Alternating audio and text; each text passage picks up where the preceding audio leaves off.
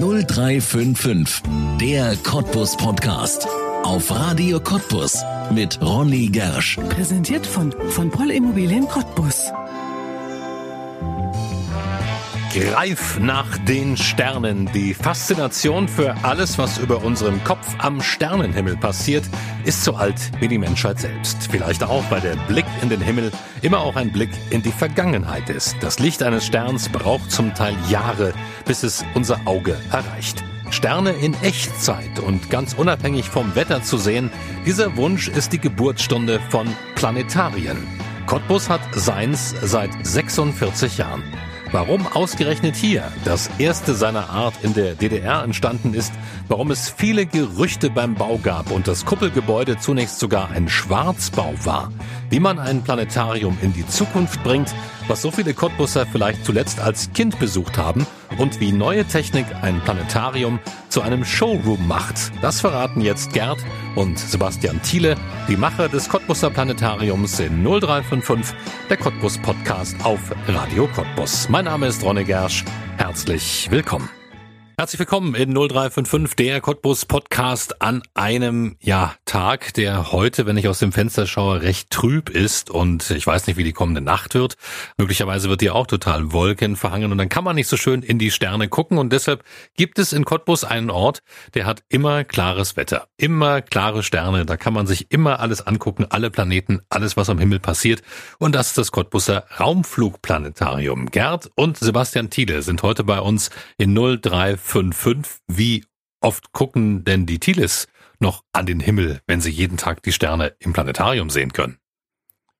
Also an den richtigen Himmel. An den richtigen Himmel. Da, na, da schaut man natürlich täglich und man ist immer noch genauso fasziniert, wenn man dann wirklich mal einen sternenklaren Himmel sehen kann äh, und das auch mit dem einigermaßen übereinstimmt, was man so in seiner Kuppel zeigt. Ja. Ja. Also da vergleicht man auch dann manchmal? ja, also es ist halt schon ein bisschen schwieriger, draußen sich die Sterne anzuschauen, da die Abstände ja doch etwas größer sind. Ja. Aber man guckt natürlich auch, ja. Und äh, die Nachbarn wissen ja inzwischen auch schon, was man so treibt. Also kommen auch regelmäßig dann die Anfragen, ich habe hier was gesehen, könntest du mir mal erklären, was das war? Und man macht es natürlich auch gern. Ja. Weiß man da jetzt alles, was da so am Himmel passiert, wenn man im Planetarium arbeitet, oder muss man manchmal nachschlagen? Naja, wir sind ja äh, keine, keine Forscher, keine Wissenschaftler in dem Sinne, sondern unsere Aufgabe ist es ja eigentlich, das verständlich zu interpretieren, was andere erforscht haben. Das heißt, man muss sich schon selber erst auch mal informieren. Sagen wir mal so, also unter den Sternbildern, unter den gängigen Sternbildern der Jahreszeiten, da kennt man sich schon aus. Und wenn heute eine klare, eine klare Nacht wäre und ich sollte jetzt mal den Mars zeigen, den Jupiter oder den Saturn, die man abends sehen könnte, das würde ich auch ohne Nachschlagen hinbekommen. Ja, ja. das findet man dann. Das Cottbuser Raumflugplanetarium, ich behaupte, ich kann es nicht beweisen, aber ich behaupte, jeder Cottbusser war irgendwann in seinem Leben mal da. Entweder als Kind oder eben als Erwachsener. Aber meistens ist jeder Cottbusser wenigstens ein einziges Mal im Planetarium gewesen, oder? Das stimmt, ähm, aber oftmals ist es so, dass halt viele Gäste, die zu uns kommen, ja noch während der Schulzeit mal in dem ja. Planetarium waren und noch das sogenannte alte Planetarium kannten. Und die Leute sind natürlich dann auch schwer beeindruckt, weil sie ja mit einer gewissen Erwartungshaltung da hinkommen. Und ja, sie merken dann einfach, wow, da ist ja viel mehr passiert, es ist alles viel moderner. Und ja, man holt die Leute jedes Mal wieder ab und die sind jedes Mal auch alle begeistert. Also unter den Planetaren gibt es da einen bösen Spruch. Man geht genau zweimal im Leben ins Planetarium. Und da heißt es nicht ganz gendergerecht, also einmal als Enkel mit seinem Opa und einmal als Opa mit seinem Enkel.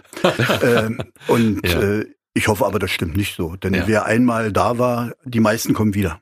Ja. Was ist die Faszination? Was ist das, was man gerade bei Kindern in einem Planetarium wecken kann? Natürlich den äh, Blick für den Sternenhimmel und auch ein Interesse an Naturwissenschaften.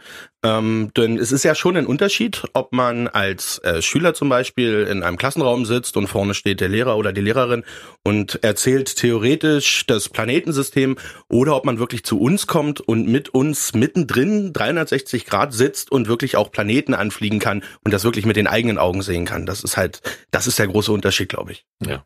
Wobei man da durchaus altersmäßig auch differenzieren muss. Also wenn jüngere Kinder zu uns kommen und äh, so sagen wir mal zwischen fünf und acht Jahre und da blenden wir plötzlich Sternbilder ein, dann geht das große Raunen los und dann erklären die sich gegenseitig, was sie gerade sehen. Da muss man den Älteren dann schon ein bisschen mehr bieten. Die wollen also schon ein bisschen mehr Action haben. Wir können das ja heute auch machen.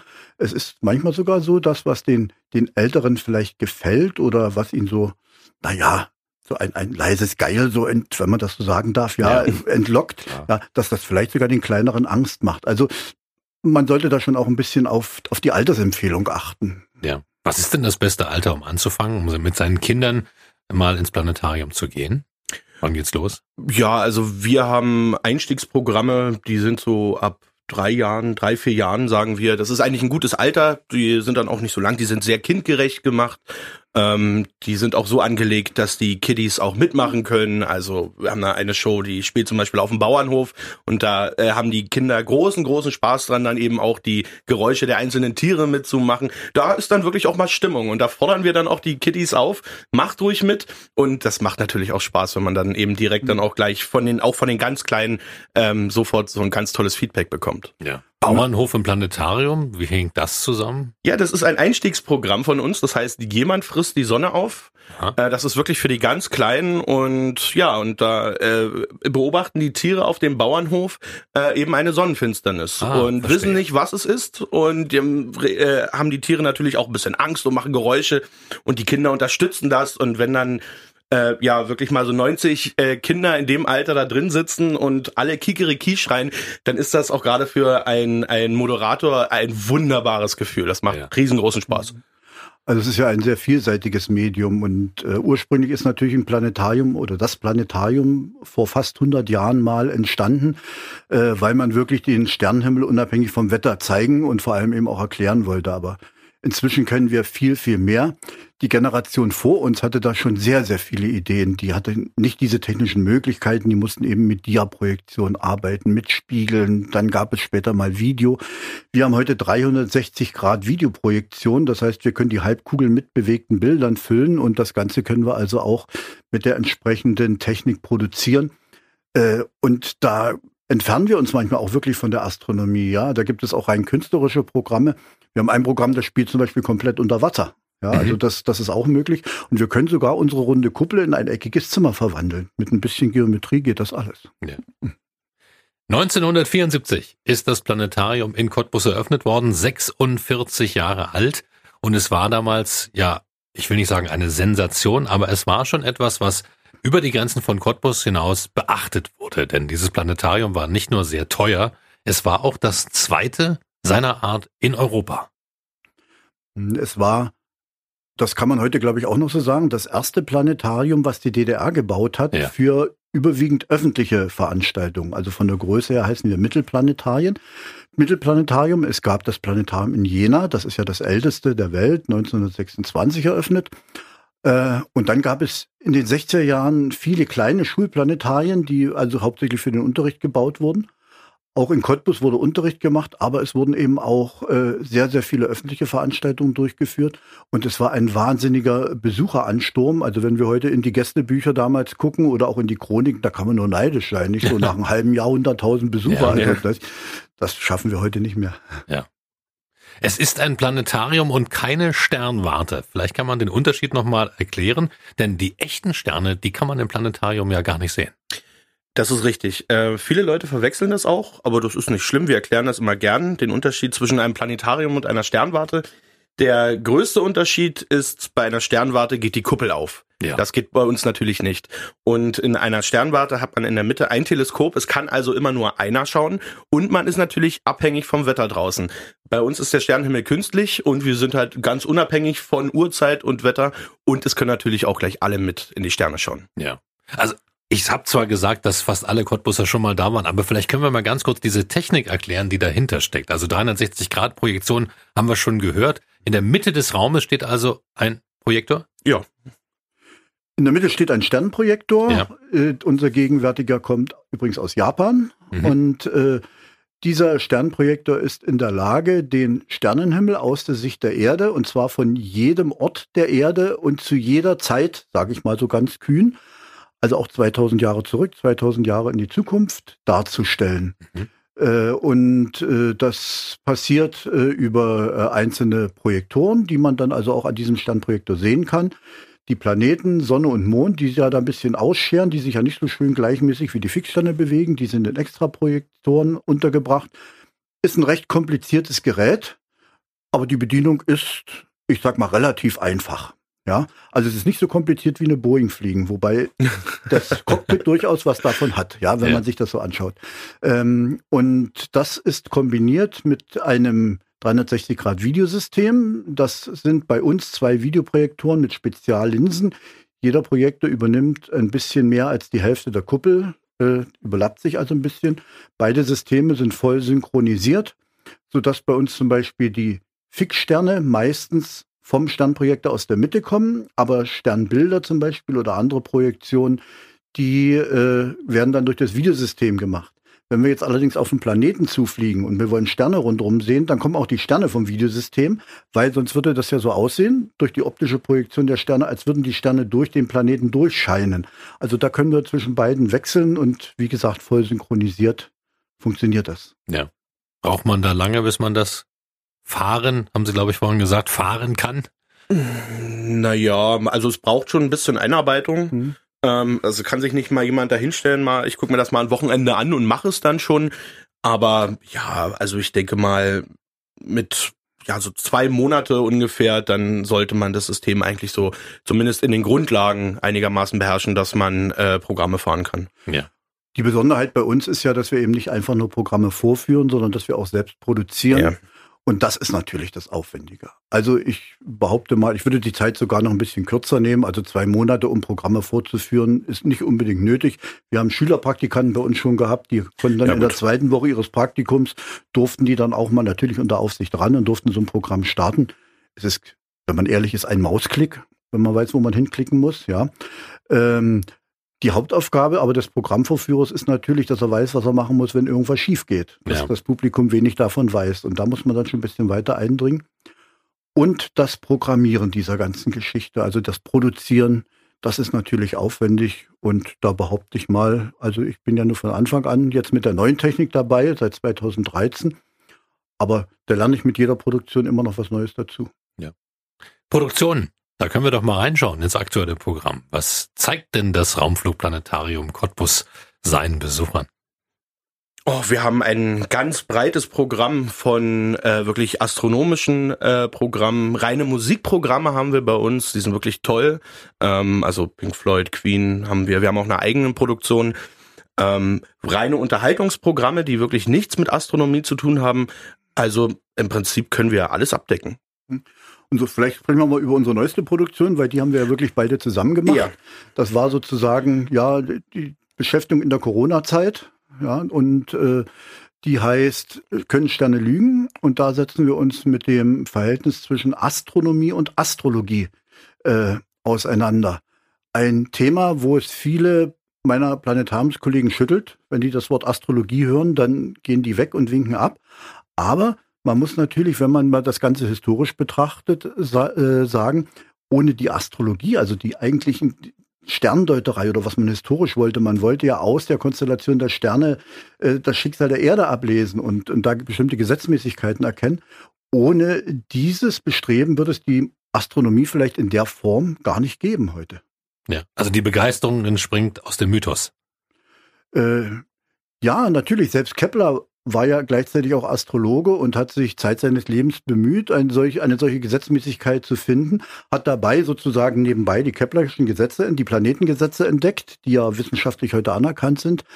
Diese Gesetzmäßigkeit hat er nie gefunden zwischen dem Geschehen am Himmel und auf der Erde, weil es sie eben nicht gibt, aber das konnte er nicht wissen, aber das war sein Antrieb. Ja. Wie viel Astronom muss man denn sein, um ein Raumflugplanetarium zu führen und zu betreiben? Ja, das, das werden wir oft gefragt. Also ich bin kein Astronom, ja. muss ich wirklich sagen. Ich bin äh, von gelernten Beruf her Lehrer, natürlich für Naturwissenschaften, deshalb hat man da schon ein bisschen Febel dazu. Ähm, die, die Astronomie lernt man schon nebenbei. Also man guckt sich ja jeden Tag die, die Programme an und manche kann man dann schon lippensynchron mitsprechen. ja, man lernt da viel. Man muss ja. sich auch natürlich viel informieren, um die Fragen äh, zu beantworten. Das ist ganz wichtig, aber man muss eigentlich auch noch mehr sein, denn also, weil wir gerade von der Produktion gesprochen haben, das ist eigentlich Medientechnik, was man dort beherrschen muss. Und jetzt gerade in Corona-Zeiten ist auch, äh, naja, ein paar Kenntnisse in, sagen wir mal, in der Betriebsführung und im Kulturmanagement, die sind auch nicht so ganz ohne, dass man einigermaßen durch diese Zeit hindurchkommt. Ja, gutes Stichwort. Wie ist denn das Planetarium jetzt gerade geöffnet? Mit wie vielen Menschen kann man denn rechnen? Ja, wir können natürlich nicht voll machen. Ja. Ähm, ist ja logisch wegen den Corona-Zeiten. Ähm, wir lassen 35 Leute rein. Ähm, dadurch können wir die Abstände einhalten. Natürlich mit einem vernünftigen Hygienekonzept. Also man muss bei uns eine Maske tragen, auch im Foyer. Am Platz kann man sie dann abnehmen. Aber ähm, ja, es geht leider nicht mehr. Ja. Wir würden gerne wieder voll machen. Es wäre toll, mal wieder eine ausverkaufte Veranstaltung mit 90 oder bis 120 können wir ja reinlassen äh, zu fahren, aber wenn es dann halt 35 sind, dann machen wir das natürlich auch gern für 35 Leute. Hauptsache, wir dürfen arbeiten. Ja. Das ist ja schon die, das ist ja schon das Wichtigste. Ja, das ist ja für viele gerade genau das Problem, dass Ja. sie gar nicht ran dürfen, Ja. gerade in der Veranstaltungsbranche. Das Raumflugplanetarium ist städtisch. Das ist keine eigenständige GmbH, sondern gehört der Stadt. Ist das richtig? Äh, zum Teil. Zum Teil, okay. Also wir als Betreiber sind ein Verein. Ja. Wir haben uns äh, im Jahre 1996 gegründet, äh, damals eigentlich aus dem Antrieb heraus, das Planetarium zu erhalten.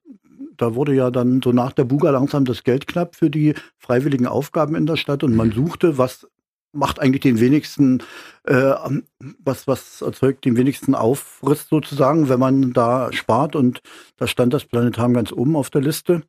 Man war dann sehr erstaunt, dass es da doch ein paar Leute gab, die sich dafür einsetzen. Daraus hat sich dann ein Förderverein entwickelt. Das heißt, wir haben bis zum Jahre 2007, so bis Oktober 2007, sehr viel für das städtische Planetarium produziert. Eigentlich alles, was seit der Zeit neu produziert wurde. Und seit dem Jahre 2008 sind wir Betreiber, oder genauer gesagt, seit November 2007 sind wir Betreiber des äh, Planetariums. Die Immobilie, die Vorführtechnik und das Gebäude gehören nach wie vor der Stadt. Und ich muss natürlich sagen, so ein Planetarium lässt sich nicht wirtschaftlich führen, zumindestens wenn man seinem Bildungsauftrag nachkommen möchte und das auch zu vernünftigen Preisen machen möchte. Wir sind ja nicht Stella Musicals zum Beispiel, Ja. ohne da irgendwas äh, Mhm. in eine falsche Ecke stellen zu wollen. Ähm, und deshalb werden wir wirklich von der Stadt großzügig unterstützt. Das war auch kein leichter Weg, es hat eine ganze Weile gedauert. Wir haben eigentlich unter sehr sparsamen Bedingungen angefangen. Ich sage nur Mindestlohn und so für eigentlich eine hochqualifizierte Tätigkeit. Seit zwei Jahren hat sich das ganz gründlich geändert und sagen wir mal so, ohne, ohne die Stadt Cottbus, aber auch ohne die Möglichkeiten, die das Land geschaffen hat, wäre es schwer geworden in diesem Jahr. Sie sprechen es gerade an. Das Planetarium ist quasi gerettet worden aus privater Initiative. Was waren das für Menschen, die sich dafür eingesetzt haben? Ja, da muss ich, ich antworten, weil Ja, da war ich noch etwas zu jung, ja. Ja. als das losging. Ja. Ach, das waren ganz, kam aus unterschiedlichen Bereichen. Es war natürlich der damalige Techniker im Planetarium, der als einziger Mitarbeiter verblieben war noch. Die Stadt hatte also von fünf Mitarbeitern abgebaut auf einen. Äh, Und es waren Leute, die zum Teil auch ihre Wurzeln in der Urania hatten, die äh, mit dem Planetarium eng zusammengearbeitet hatten. Es waren Bürger aus Sando, die sich einfach für das Gebäude interessierten und die es schade fanden, wenn so ein Schmuckstück kaputt geht. Und bei mir war es ein ganz egoistischer Grund, muss ich eigentlich sagen, denn ich hatte gerade mein erstes Programm, meine erste Show für das Planetarium geschrieben, damals noch im städtischen Auftrag, das heißt, ich hatte eine Ausschreibung gewonnen und es fehlte an Diarämchen, um dieses Programm zu produzieren und aufzuführen. Und dann sprach man mich an. Ich war damals äh, Vorsitzender des Fördervereins von Cottbuser Kindermusik. Ich habe gesagt, okay, ich gründe da mit den Verein und ich unterschreibe, aber ich stelle mich da nicht ganz vorne hin. Da habe ich noch anderes zu tun, aber ich habe schon auch ein Interesse dran, dass das weitergeht hier. Und jetzt sind Sie Geschäftsführer. Wie ist das passiert? Ah ja, wie ist das passiert? Also äh, manchmal hat man einen Sprachfehler, nicht? Man, man kann nicht Nein sagen. Also nach, äh, nach zwei Jahren ist der damalige Geschäftsführer, musste aus gesundheitlichen Gründen zurücktreten und alleine durch die enge Zusammenarbeit mit der Produktion, inzwischen waren es dann nicht nur eine Show, es sind dann noch zwei für Kinder dazugekommen, die übrigens heute noch im Planetarium laufen und nicht nur in Cottbus.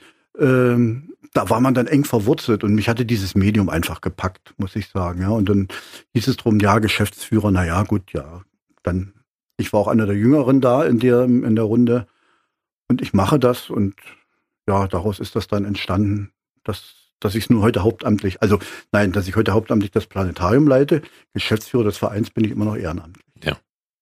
Dann habe ich beide Thieles hier sitzen. Das sind Vater und Sohn, die zusammenarbeiten, die ja jeden Tag für das Planetarium arbeiten. Ist das eine zufällige Begegnung gewesen oder ist das etwas, wo ja Sebastian, wo der Sohn gesagt hat, Mensch, die Fußstapfen vom Vater würde ich auch gern treten?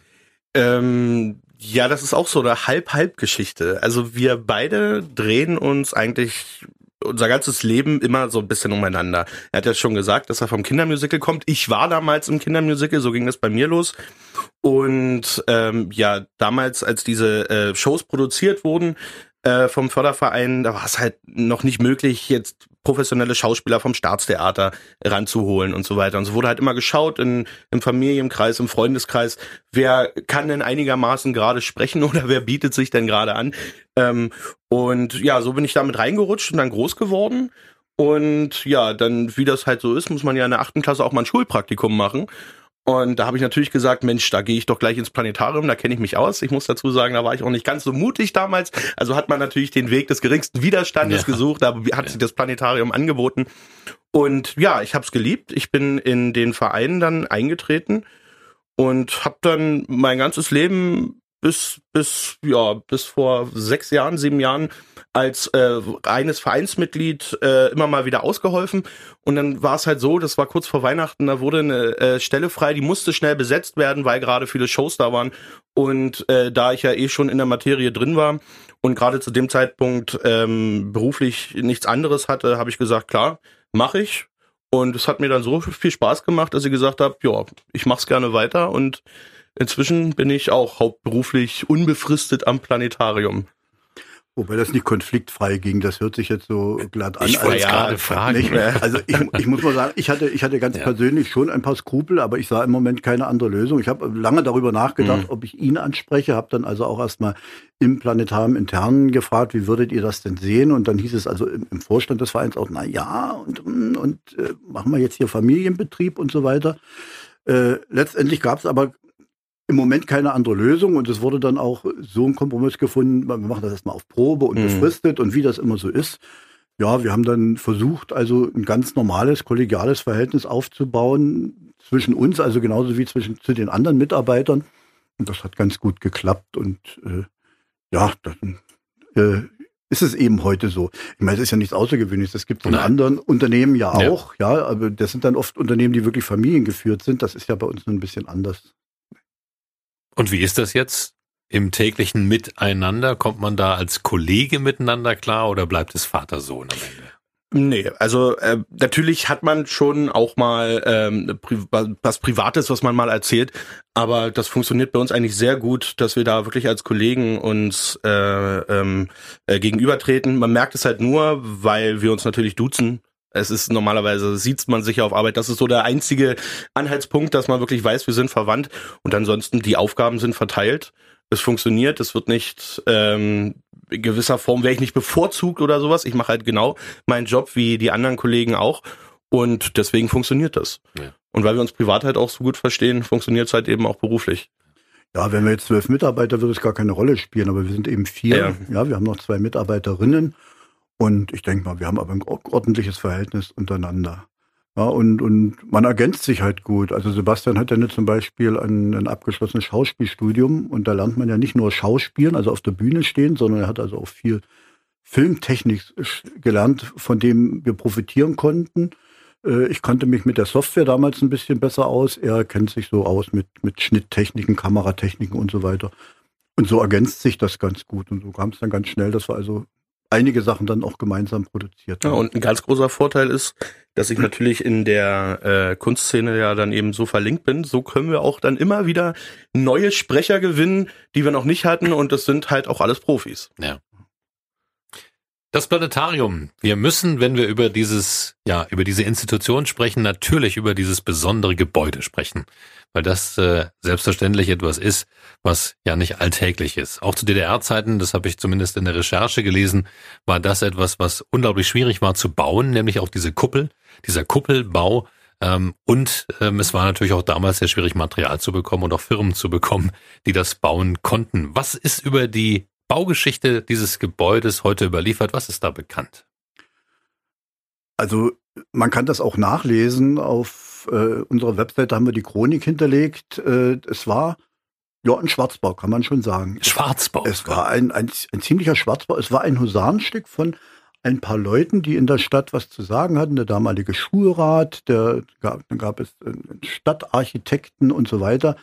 Äh, und äh, da waren also ein paar Leute in, in, Leipzig auf der Messe. Da wurde also gerade dieser Projektor, den wir damals hatten, dieser Space Master, vorgestellt, hat die Goldmedaille gewonnen und die hatten dann die verrückte Idee. Kam von Karl Zeiss, ne? Von Karl Zeiss, ja. ja, genau. Und äh, hatten dann die verrückte Idee, sowas brauchen wir in Cottbus auch. Dann hat man erstmal einen Vorvertrag gemacht, ohne das mit jemandem abzustimmen. Dann kam man nach Cottbus zurück, dann stellte sich das doch schwieriger heraus, dann brauchte man ein Gebäude, ja, dann, dann wurde der Vertrag hinausgeschoben.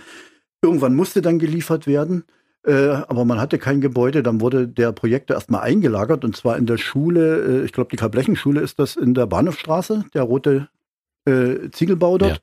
Ja. ja. Und ja, und dann wurde eben irgendwie organisiert, dass dieser Bau äh, dann zustande kam. Und äh, das waren nicht nur Bauleute, das waren also damals auch viele Lehrer, die damit angefasst haben, Soldaten. Damals gab es ja in Cottbus, wurde ja war die Armee ja noch ja, ja. Äh, stationiert. Und es kommt immer wieder vor, dass ältere Leute doch dann, wenn wir zu unseren äh, Veranstaltungen kommen und, und, mir dann sagen, ja, hier habe ich mal mitgebaut und ich habe mal das und das gemacht und so ja. weiter. Ja. Also die erinnern sich dann tatsächlich, dass sie da mal Hand eingelegt haben. Ja. Und wir laufen. Es gibt auch äh, einige lustige Geschichten von älteren Gästen, die zu uns kommen. Äh, mein Vater sagte ja schon, das war ein äh, Schwarzbau. Somit wussten natürlich auch viele Leute nicht so wirklich, was dort gebaut wurde. Und es gab dann die wildesten Spekulationen. Also es könnte ein Affenhaus sein, eine Vogelvoliere. Tatsächlich hat auch mal eine ältere Dame zu mir gesagt, dass sie dachten, da wird in, mitten in Cottbus ein Atommeiler gebaut, weil diese Kuppel ja schon so ein bisschen aussieht ja, wie so eine Schutzkuppel. Ähm, es wurde am Ende aber dann doch ein Planetarium. Ja. ja. Konnten die Cottbuser damit sofort was anfangen? Ist das überliefert? Oh, Neugierig waren sie sicher, klar. Offensichtlich, denn die Besucherzahlen ja. waren ja enorm damals, nicht? Und das ja. war ja über Wochen ausverkauft, waren die. Äh, Ach, Tatsache. Ja, also richtig überrannt worden, ja. regelrecht. Ob das alles nur Cottbuser waren, kann ich nicht einschätzen.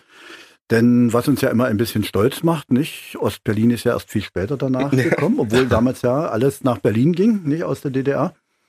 Äh, und äh, ja, da waren wir natürlich schon eine Spur voraus. Ja. Übrigens auch, wenn ich das mal gleich hier anfügen darf, was die Modernisierung angeht. Das Cottbuser Planetarium wurde ja im Jahre 2013 komplett modernisiert in einer Rekordbauzeit von nicht mal einem halben Jahr. Das muss man sich mal vorstellen. Das war ja nicht nur, dass wir neue Technik bekommen haben, sondern es wurde ja baulich komplett saniert, äh, energetisch. Eigentlich stehen nur noch ein paar Wände und die Kuppel. Ja. ja. Und das alles von, ja, vom 2. Januar bis zum 13. Juni 2013.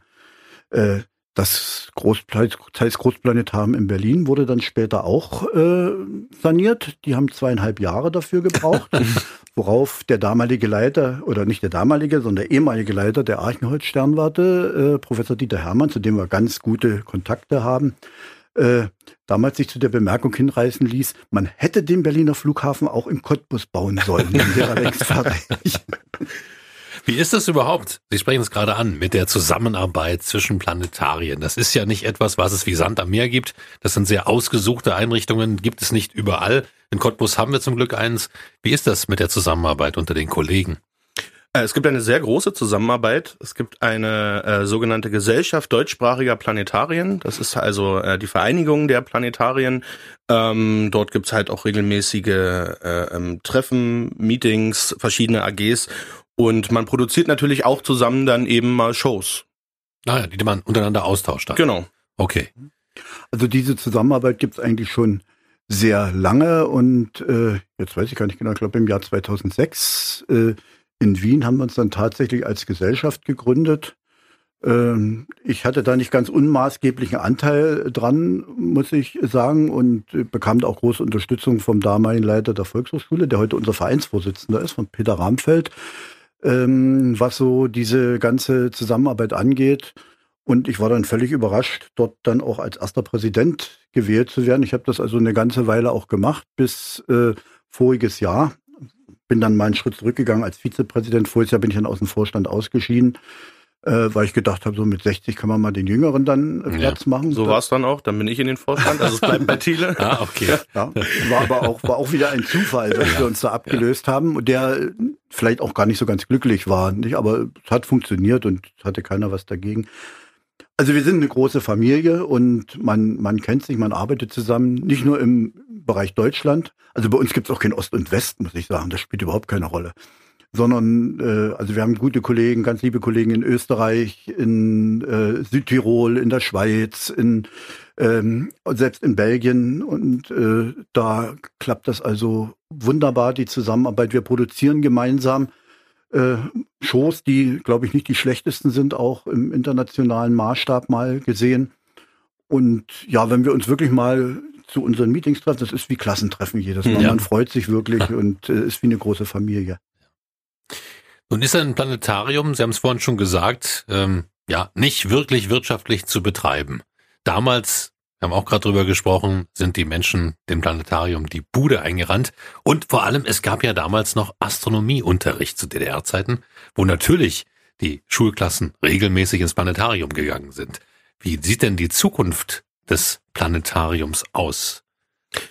Naja, wir haben natürlich auch immer noch Schulklassen, die zu uns kommen, auch wenn es keinen Astronomieunterricht in der Form mehr gibt. Ich glaube, als Wahlpflichtfach gibt es das schon noch und das wird auch von vielen Schulklassen genutzt.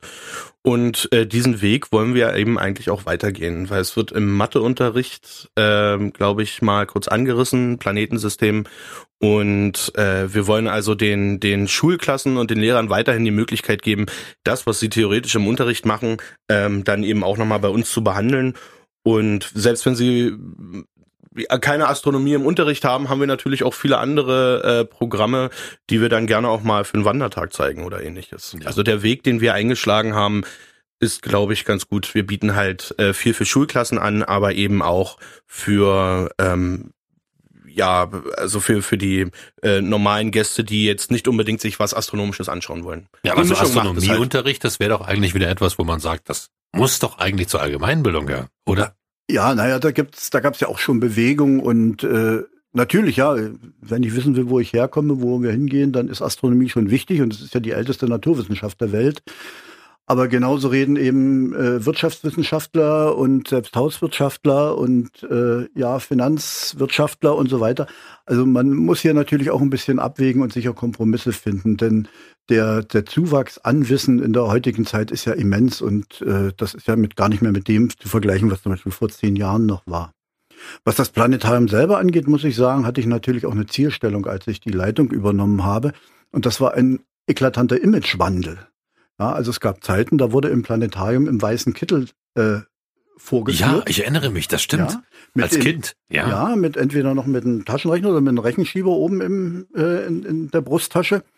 Und äh, das ist natürlich nicht gerade förderlich, wenn man sozusagen die Leute vom Sofa holen möchte. Und mein Imagewandel, den, den ich angestrebt habe, war also wirklich das Haus als, als Kulturobjekt auch äh, anzusehen.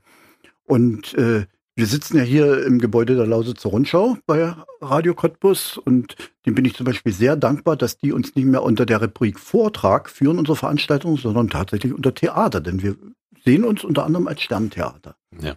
Und wenn man unsere Veranstaltung heute anschaut, dann haben wir natürlich die normalen Planetarium-Shows, die produziert wurden, die sozusagen auf Knopfdruck ablaufen gibt genauso die Liebhaber der Leute, die ins Planetarium kommen, sich von mir eine Stunde lang den Sternenhimmel erklären lassen. Also nichts anderes sehen als Sterne und meine Stimme da zu hören. Äh, aber wir machen eben auch äh, Konzerte, Kleinkunst äh, bei uns und ja, was in diesem Jahr Corona-bedingt ausfällt, aber ansonsten eigentlich so immer der große Renner ist, das sind unsere populärwissenschaftlichen Shows zum Jahresende, wo wir also unheimlich viele Themen aufgreifen und eigentlich so den Ehrgeiz haben, ja, Wissenschaft unterhaltsam zu vermitteln. Und so das Obermotto ist da immer Interessantes, Wissenswertes, nein, Interessantes, Erstaunliches und Kurioses vor der Haustür. Den Leuten also zu zeigen, ja, man muss gar nicht da nach Houston fliegen und sonst was, sondern hier bei uns vor der Haustür, da passieren so interessante Dinge und zum Teil auch so kuriose Dinge. Und das gelingt uns seit 23 Jahren. Es wäre dies Jahr die 24. Folge geworden, aber wir sind sicher im nächsten Jahr da kommt, gibt's wieder eine. Ja, also in diesem Jahr findet da nichts statt. Mhm, aus dem einfachen Grund, ist natürlich sehr teuer, das ist ja eine 90-minütige Show mit mhm. sehr viel ja. vorproduzierten Reportagen und so weiter. Äh, da ist schon alleine die Besucherzahl schwierig äh, mit der Besucherzahl, die wir jetzt dürfen, das schwierig wirtschaftlich zu halten. Aber viele wissenschaftliche Einrichtungen, die wir dann zum Beispiel auch aufsuchen unter Interviewpartner, äh, die sind im Moment zu. Die lassen also auch keine Gäste rein oder stehen für solche Sachen nicht zur Verfügung. Und da haben wir uns dann irgendwann im Ende August war es erst, also das Manuskript war schon ziemlich fertig, schweren Herzens entschlossen, ehe wir die Sache schlecht machen. Hm. Dann lassen wir sie dies Jahr aus und machen sie nächstes Jahr dann doppelt so gut. Ja. Wir haben über die Sanierung gesprochen, über die erneuerte Technik. Wenn wir uns da mal die Frage, gibt es den alten Projektor noch? Ist der irgendwo ausgestellt? Steht er irgendwo? Oder? Äh, den alten Projektor, den hatten wir der Stadt damals sogar angeboten. Ähm, da gab es aber dann nicht so richtig die Räumlichkeiten, beziehungsweise. Also angeboten ist jetzt schlecht gesagt, äh, denn der gehört ja der Stadt. Ja, aber na ja. Wir hatten nachgefragt, wollte er nicht irgendwas damit anstellen? Genau, also ausstellen und das, das wollten sie nicht oder konnten sie nicht, weil nicht die Möglichkeiten da waren. Und dann haben wir ähm, Karl Zeiss eben den Projektor wieder angeboten. Das war ja ein Projektor von ja. Karl Zeiss. Und äh, die waren tatsächlich so begeistert, wie gepflegt der war. Weil man wusste ja damals nicht, wann kriegt man neue Technik, ja. wie lange hält das. Man musste also wirklich jedes Jahr äh, die Technik intensiv warten und dann kam das halt zum Umbau. Die äh, Techniker von Karl Zeiss kamen zu uns und waren wirklich begeistert und haben dann gesagt, na dann nehmen sie den mit und nutzen den als ja, Ersatzteillager. Denn gerade in Indien zum Beispiel werden noch äh, viele Planetarien mit dieser alten Technik betrieben und da kann man davon ausgehen, dass sicherlich Teile des Cottbuser Projektors sicherlich äh, in solchen Ländern gelandet sind, um dort eben weiterhin die Planetarien zu betreiben. Ein Organspender. Genau. Ja, ich, meine ursprüngliche Frage war, äh, wir haben über die Sanierung gesprochen, wir haben über die neue Technik gesprochen, wir haben über die Ideen gesprochen. Es wandelt sich ja gerade ganz viel in der Region. Wie sicher ist denn das Planetarium? Wie sicher ist denn seine Zukunft? Müssen die Cottbusser mehr dorthin gehen? Damit es sicher bleibt? Auf alle Fälle. Also äh, die Cottbusser müssen mehr dorthin gehen. Ich wäre ein schlechter äh, Planetariumsleiter, wenn ich ja. jetzt was anderes sagen würde und würde sagen, nee, bleibt ruhig fern und das reicht uns so. Ähm, also das hängt immer davon ab, welche Ideen man dort einbringt und ob man wirklich was Neues bieten kann, ob man zur richtigen Zeit auch die richtigen Themen aufgreifen kann. Dann kommen die Leute, wir merken das und äh, ja, dann wird es also im nächsten Jahr zum Beispiel ein großes Jubiläum geben, äh, nämlich des 60. Jahrestag des Flugs von Juri Gagarin, der ja unser Namensgeber ist sozusagen. Das also haben wir noch gar nicht gesagt, so heißt es ja. Ja, ja, ja so heißt es ja von Anfang an. Und äh, ja, also 60 Jahre bemannte Raumfahrt. Äh, und da werden wir also uns auch etwas überlegen im April nächstes Jahr. Und ich kann schon so viel sagen. Es wird wahrscheinlich wieder mal jemand nach Cottbus kommen, der selbst mal in so ein Raumschiff gestiegen ist und die Erde umkreist hat. Wer es ist, verrate ich noch nicht. Ja. Aber so als Institution auf festen Füßen gesichert, wackelt nicht. Im Moment nicht, nein. Ja. Denke ich mal nicht. Muss man sich keine Sorgen machen. Nö, also ja. auf absehbare Zeit nicht. Aber Träume hat man ja vielleicht. Wo kann es denn mal hingehen? Abgesehen vom Imagewandel und den interessanten Programmen, ist da irgendwas noch offen, wo man sagt, dann schwimmen wir das noch hin? Also wenn ich jetzt mal wirklich träumen darf, äh, egal ob das realisierbar ist oder nicht, ich würde mich sehr freuen, wenn wir zum Beispiel noch eine Sternwarte kriegen würden.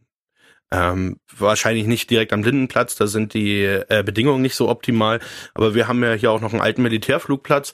Es wäre schon toll, wenn man da was machen könnte, denn es gibt ja auch noch die äh, die alte Sternwarte auf der auf der Schule in der Gartenstraße. Ähm, die wird nicht mehr benutzt, oder? Nein, die wird nicht mehr benutzt. Da müsste man wahrscheinlich auch ganz viel Geld reinstecken, um die überhaupt wieder ja. äh, für die Öffentlichkeit zugänglich zu machen. Aber man, da sind wir ja dabei. Man wird ja auch mal träumen dürfen. das wäre so ein, das wäre noch so ein kleines i-Tüpfelchen. Also echte Sterne zeigen. Ja, auch mal echte Sterne zeigen. Ja, es gibt ja viele Planetarien, die mit Sternwarten auch zusammengeschlossen sind und äh, da zusammenarbeiten.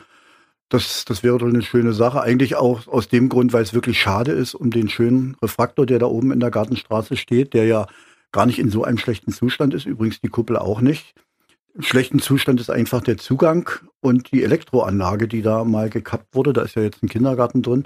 Ich weiß, dass es Bestrebungen gab, das mal wieder äh, ins Leben zu rufen. Wir hatten mal auch so ganz kühne Träume. Wir hatten also den, den Tower uns mal angeschaut auf dem, auf dem Flugplatz und sind mit unserer Schüler AG sogar mal dahin gezogen, haben mal Fernrohre dort hochgeschleppt und haben also festgestellt, gar nicht so schlecht. Das, man guckt zwar Richtung Süden genau über die Stadt, aber man ist etwas höher und man hat eigentlich einen ganz, ganz guten Blick. Aber das sind wahrscheinlich Träume, die sich so nicht realisieren lassen. Ja. An der Stadt hat man ja auch immer das Problem des Lichtes der Stadt, ne, was den Sternenhimmel mhm. auch so ein bisschen verdirbt. Ja gut, aber äh, ich meine, wir wollen ja jetzt keine, keine wissenschaftliche Forschung in dem Sinne machen. Wir wollen ja auch nicht den Teleskopen in Chile zum Beispiel da vom der Europäischen Südsternwarte Konkurrenz machen. Aber um zum Beispiel mal Saturnring zu sehen oder die Monde vom, vom Jupiter und so weiter oder andere Sterne als Doppelsterne zu erkennen, die Milchstraße in einzelne Sterne aufzulösen. Dazu würden die Bedingungen hier schon ausreichen. Also sagen wir mal, populäre Astronomie zu machen. Da gibt es ja andere Beispiele auch. Die Wilhelm Förster Sternwarte zum Beispiel in Berlin liegt auch mitten in der Stadt am Insulaner auf dem Berg oben und wird auch aktiv betrieben. Ja. Was fasziniert Sie persönlich am meisten? Welches Sternbild, welcher Planet, was ist das, wo Sie sagen, das ist meine Leidenschaft? Gibt es sowas? Ganz unspektakulär äh, bin ich jedes Mal wieder emotional getroffen, wenn einfach nur die gesamte Erde oben an der Kuppel zu sehen ist und einfach dreht und man von ja auf die Erde schauen kann und und auch keine Grenzen sieht oder oder ähnliches. Einfach man man kriegt ein Gefühl dafür, wie äh, wie klein und unbedeutend man eigentlich in diesem riesigen Universum ist. Und ich, ich finde, das ist hoch faszinierend und selbst beim Erzählen kriege ich jetzt gerade Gänsehaut schon. Ja, und äh, von der anderen Sicht, wenn man dann natürlich von der Erde ins Weltraum, in den Weltraum schaut und dann sieht man so viele funkelnde Punkte und man stellt sich vor, keiner dieser, Fun äh, keiner dieser funkelnden Punkte ist jetzt wirklich so, wie wir ihn gerade sehen, sondern das Licht war Jahrzehnte, Jahrhunderte, von manchen auch Jahrtausende unterwegs, bis es unser Auge trifft. Das heißt, egal wo ich hinschaue, ist immer ein Blick in die Vergangenheit. Ich bin nicht in der Lage, das Weltraum, äh, den Weltraum so zu erfassen, so zu sehen, wie er jetzt gerade ist. Ja, und das ist natürlich auch irgendwas, was, was faszinierend ist. Aber da gebe ich Sebastian recht. Ich glaube, wenn man in so einem Haus arbeitet und tatsächlich auch öfters mal auch die Erde von außen sieht, bekommt man einen anderen Blick und äh, manche Probleme, die für manche Leute hier auf der Erde riesengroß sind, weil sie nun mal durch so ein kleines Filter im Moment zum Beispiel atmen müssen, ja, die, die sind doch eigentlich unbedeutend, sind doch lächerlich und ja, im Vergleich zu dem, ja, was die Erde als solches ausmacht, so als Heimat und die es als Ganzes zu erhalten gibt. Der Gang ins Planetarium als Lektion fürs Leben quasi. Vielen Dank, dass Sie heute da waren in 0355. Gerd und Sebastian Thiele vom Cottbusser Raumflugplanetarium. Jetzt sagen wir es nochmal. Juri Gagarin. Dankeschön, dass Sie da waren. Das war 0355, der Cottbus Podcast mit Stolz präsentiert von von Poll Immobilien Cottbus und du kannst diesen Podcast abonnieren, um keine Folge zu verpassen. Auf 0355.de findest du alle Links zu iTunes, sämtlichen Android Apps, zu Spotify und auch zu Soundcloud oder du hörst uns als Radioshow auf Radio Cottbus jeden Sonntag von 10 bis 12 und immer montags ab 20 Uhr in der Wiederholung. Mein Name ist Ronne Gersch. Ich bedanke mich auch diesmal fürs Zuhören. Bis zum nächsten Mal.